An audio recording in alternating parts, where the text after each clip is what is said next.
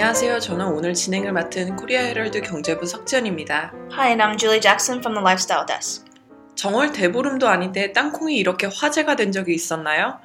전 세계가 대한민국 땅콩에 집중하고 있는데요. 바로 대한항공 조현아 부사장의 땅콩 사건이 장안의 화제죠.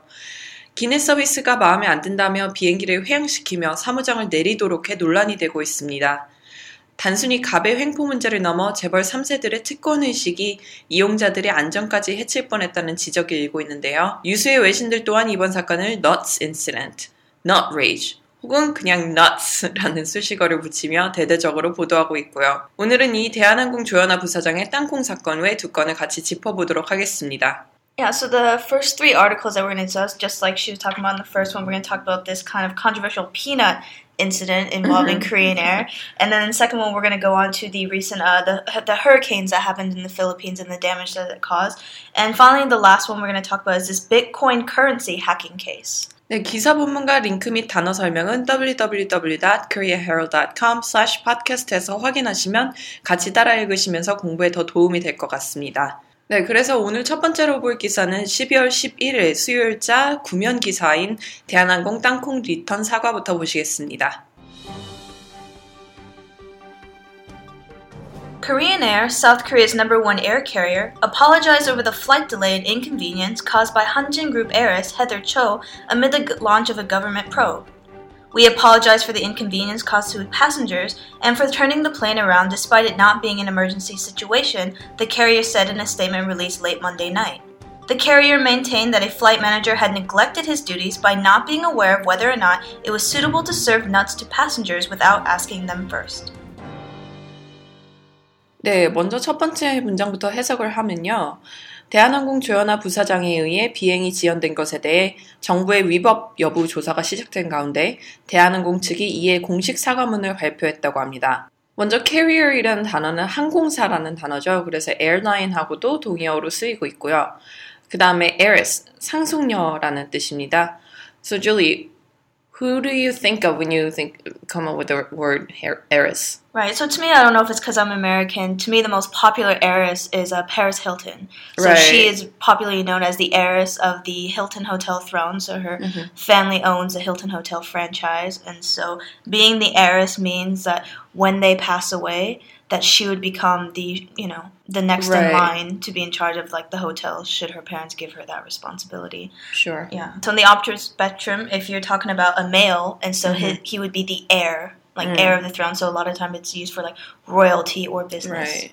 그래서 남자인 경우에는 heir이라고 하죠. 그래서 상속남이고요. 상속받다라고 할 때는 inherit이라고 해서 뭐 예를 들어서 she inherited an apartment from her parents 이런 식으로도 쓸 수 있겠고요. 그 다음에 inheritance는 개인 유산을 얘기하고요. heritage는 국가 혹은 사회 유산을 얘기합니다. 그래서 inheritance와 heritage 둘 다 유산이라는 뜻을 갖고 있지만 inheritance 같은 경우에는 뭐 개인적으로 가족으로부터 받은 유산을 말하는 거고 heritage는 국가적인 어떤 보물 그런 유산을 얘기합니다. 그다음에 amid 무엇이 되고 있는 가운데 무엇 무엇을 하고 있는 가운데 이런 배경을 설명해 주는 거죠. 그래서 in the wake of 혹은 in the face of라는 표현도 같이 쓸 수 있겠습니다. So another word that you can use instead of amid is among or during. So some kind of incident is happening, and so in between, like what's going on. So it's very current. So amid this disaster, amid this situation, among this situation. 네, 그럼 다음 문장 들어보실까요? Uh, so this next sentence is a quote. We apologize for the inconvenience caused to the passengers and for turning the plane around despite it not being an emergency situation, the carrier said in a statement released late Monday night. 대한항공은 사건이 보도된 월요일 밤에 배포한 사과문에서 비상 상황이 아니었음에도 불구하고 항공기가 다시 제자리로 돌아와 승무원을 하기시킨 점은 지나친 행동이었으며 이로 인해 승객분들께 불편을 끼쳐드려 사과드린다고 했습니다. 먼저 inconvenience는 불편함이라는 단어이죠. 그래서 discomfort과도 동의어인데요. 그 반대로 편안함, 어떤 안락함 이런 거는 comfort라는 단어로 쓸 수 있겠습니다. So this nuts incident, what do you think about it? I mean, I think when I go on a plane, I will never look at a bag of peanuts the same again. It's just, uh, Maybe Korean Air. I mean, so, you know, there's a certain kind of understanding where, oh, there's certain standards in terms of customer service, but um, this was taken to a, a very unneeded extreme, in my opinion. Yeah, I mean, nuts are important because you get hungry when you get on a plane, but it's Right. not that important. I mean, if I was on the flight and I found out that the reason our flight got delayed and turned around was because of a bag of peanuts, I assure you I would never fly with Korean Air ever again. Right. Not that I could afford it in the first place, but you know, hmm I'll try. Okay, let's go to the next paragraph. The carrier maintained that a flight manager had neglected his duties by not being aware of whether or not it was suitable to serve nuts to passengers without asking them first. 네, 대한항공은 1등석을 담당하던 사무장이 기내 땅콩 서비스 매뉴얼을 몰랐고 이에 따라 규정과 절차를 무시했다는 입장을 고수했습니다. 여기서 maintain이라는 단어는요, 사실임을 계속 주장하다. 그래서 처음으로 어떤 어- 주장을 얘기하는 게 아니라 예전에도 한번 그런 입장을 표명했지만 또다시 어떤 그런 계속 입장을 고수하고 있다는 뜻인 거죠. 그래서 뭐 주장하다라는 의미를 가진 stress, claim, argue 여기 앞에 continue to stress라는 단어를 붙여서 계속해서 주장하다 이렇게도 쓸 수 있겠습니다. Julie, so what's the difference between maintain and claim? And so it's a big difference. So maintain means to basically like to stand firm in something. So this carrier maintained that the flight manager means so this like their minds haven't changed. They're still in the same status. So you know you can talk about you know to continue something. So they're continuing their same stance. 음흠, 그래서 어떤 입장에 변화가 없는 거죠. and what about claim? And so when you're claiming something, and so it's basically it's like this is uh, my argument, and then you say it once, and it's a claim or something like that. But when you say he continues to maintain his claim or something like that, that means after being continued, asked, asked, and however many statements he give, the statement or the claim stays stays the same. So we're talking about it maintains unchanged. 네, 첫 번째 기사는 여기까지 살펴봤고요. 두 번째 기사는 재난 관련 기사인데요. 12월 9일 화요일 오면에 실린 기사입니다. 먼저 들어보시겠습니다. Millions of people from the Philippine capital hunkered down Monday as a major storm churned toward the megacity after killing at least 21 people and destroying thousands of homes on remote islands. However, Haguput weakened as it moved slowly across the central Philippines, fueling cautious optimism that the disaster wary nation may avoid another calamity involving hundreds of deaths. In Metro Manila, a sprawling coastal megalopolis of 12 million people that regularly endures deadly flooding, well drilled evacuation efforts went into full swing as forecasters warned of heavy rain from dusk. 네, 첫 번째 문장부터 보실게요. 필리핀에서 최소 21명을 죽이고 섬 위에 몇천 가구를 무너뜨린 태풍이 수도 마닐라 쪽으로 상륙했습니다. 그러자 지난 월요일 몇백만 명의 시민들이 태풍에 대비하기 위해 쭈그려 바- 앉아 밤을 샜는데요. 여기에서 hunker down이라는 건 쪼그려 앉다입니다. 그래서 우리가 이렇게 웅크리고 엉덩이는 땅바닥에 대지 않은 그런 자세 있죠. 그런 걸 말하는 거고요. 그 다음에 turn toward 어디 쪽으로 휘돌다, 휘젓다, 어떤 태풍이 이렇게 돌아가면서 회전하면서 이렇게 상륙하는 그런 모습을 표현한 게 turn toward입니다. Right, so, uh, you know, the basic simple way you can think of it is like it's turning toward. Mhm. And so, churn is often used when we're talking about making food or something like that. So, Mhm. churning butter, so you can picture just Mhm. it like, you know, slowly mixing and mixing and turning Right. and turning until it turns into butter. So, there's the same thing with what they're talking about with this storm, with the water pattern. It's churning, it's turning. 그래서 turning, 돌다 이런 것과 똑같은 의미이지만 우리가 음식을 만들 때 뭐 버터나 아니면 휘, 휘핑크림 이런 거를 섞을 때 이렇게 휘저으면 나타나는 소용돌이 모양 있죠? 그런 거를 churn이라고 합니다. 그다음에 megacity 인구가 천만 이상인 도시를 갖다가 메가시티라고 부르고요. 그다음에 millions of, thousands of 어떤 그 숫자 단위 뒤에 s를 붙이면 우리나라 말도 비슷하듯이 몇 백만에 몇 천만에 그러니까 정확한 수치를 말할 수는 없지만 최소한 몇백 이상은 된다라고 얘기할 때 millions or thousands 이런 표현을 쓰게 되죠. 그리고 hundreds도 마찬가지입니다. 그럴 경우에는 몇백 이렇게 되는 거죠. 그다음에 remote 떨어진, 동떨어진. 그래서 지금 제가 있는 곳과 어디 물리적으로 떨어져 있는 곳을 얘기할 때 remote place라고 얘기를 하고요. 그래서 remote control, 우리가 TV가 떨어져 있으니까 떨어진 곳에서 컨트롤 한다 해서 remote control이라고 부르게 되는 거죠. 네, 그럼 다음 문장 보실게요. However, Hagu put weakened as it moves slowly across the central Philippines, fueling cautious optimism that the disaster wary nation may avoid another calamity involving hundreds of deaths. 하지만 태풍 하구핏은 필리핀 중부를 천천히 지나가면서 약화됐습니다. 이러면서 자연재해로 지칠 대로 지친 필리핀이 이번엔 몇백 명의 목숨을 앗아갈 수도 있는 재앙을 피할 수 있을 것이라는 낙관적 분위기가 형성되기도 했는데요. 그래서 weaken, 약해지다 라는 의미죠. 그래서 wane or fade away 라고 얘기할 수가 있겠습니다. 그 다음에 fuel, 부채질하다 해서 fuel speculation, fuel rumor, controversy 이런 식으로 다른 단어와 붙여서 가, 사용이 가능한데요. 어떤 일이 있는데 그거를 더 확산시키다, 더 확대시키다라고 할 때 fuel이라고 합니다.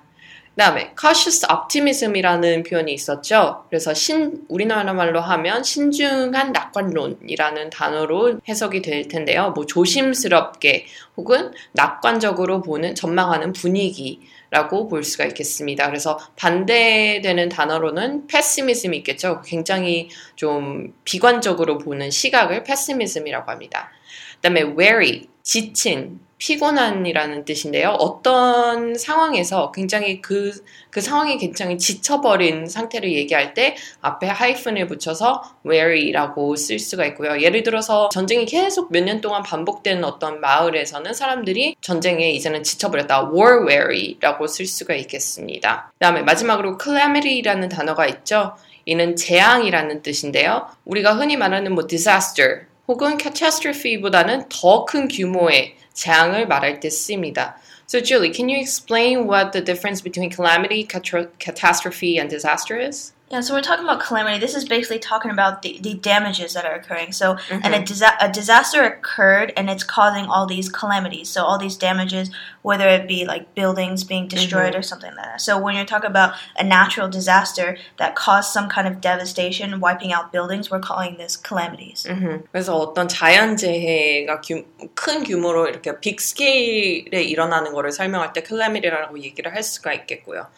Should we go to the next sentence? Sure.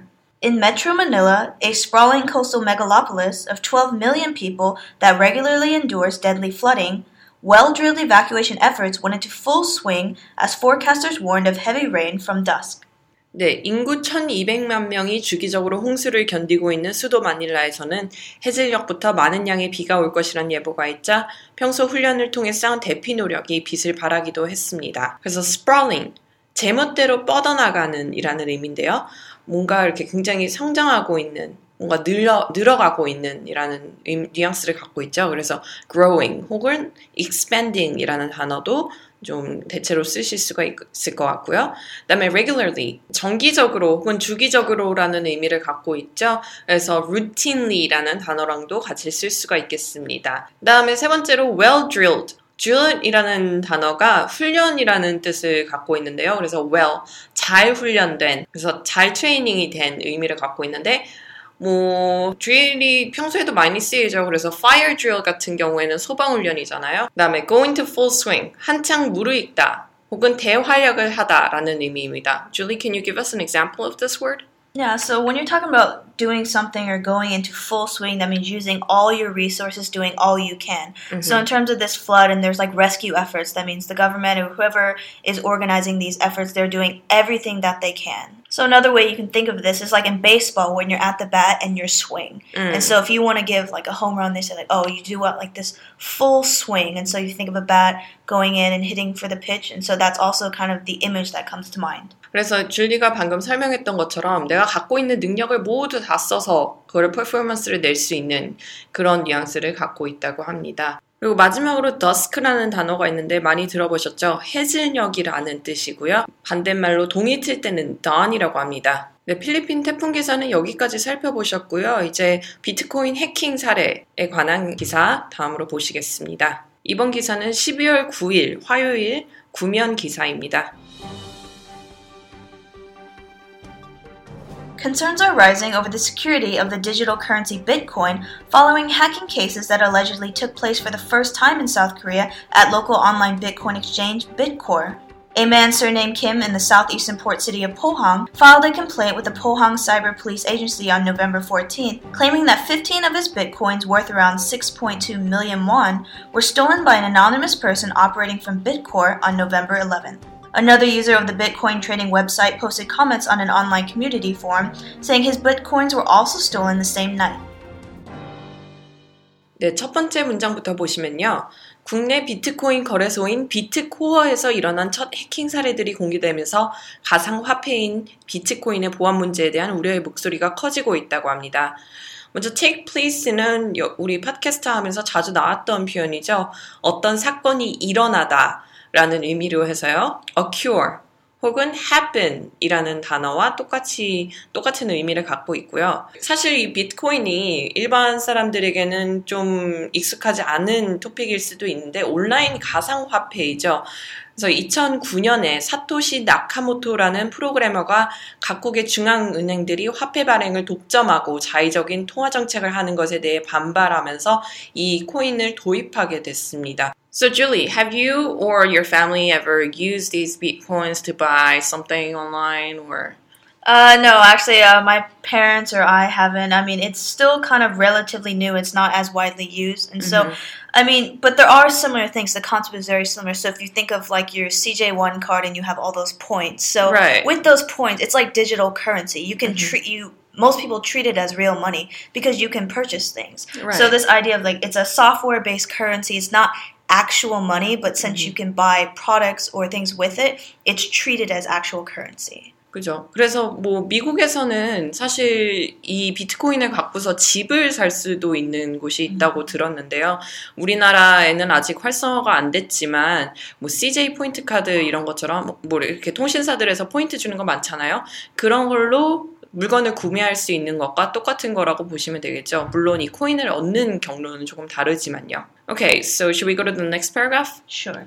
A man surnamed Kim in the southeastern port city of Pohang filed a complaint with the Pohang Cyber Police Agency on November 14th, claiming that 15 of his bitcoins, worth around 6.2 million won, were stolen by an anonymous person operating from Bitcore on November 11th. 네, 포항에서 온 김 씨는 본인의 동의 없이 현재 시가로 620만 원의 가치를 지닌 비트코인 15개가 다른 사람의 전자지갑 주소로 빠져나갔다며 지난 14일에 사이버 수사대에 사건을 접수시켰다고 합니다.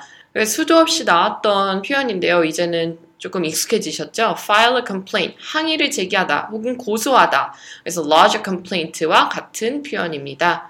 그 다음에 anonymous, 익명의라는 의미를 갖고 있죠. 그래서 신문에서 많이 보셨겠지만 뭐 he wished to stay anonymous. 그래서 어떤 제보를 한 제보자가 익명으로 남기를 원했다 해서 이름은 붙이지 않고 쓰는 경우가 있는데요.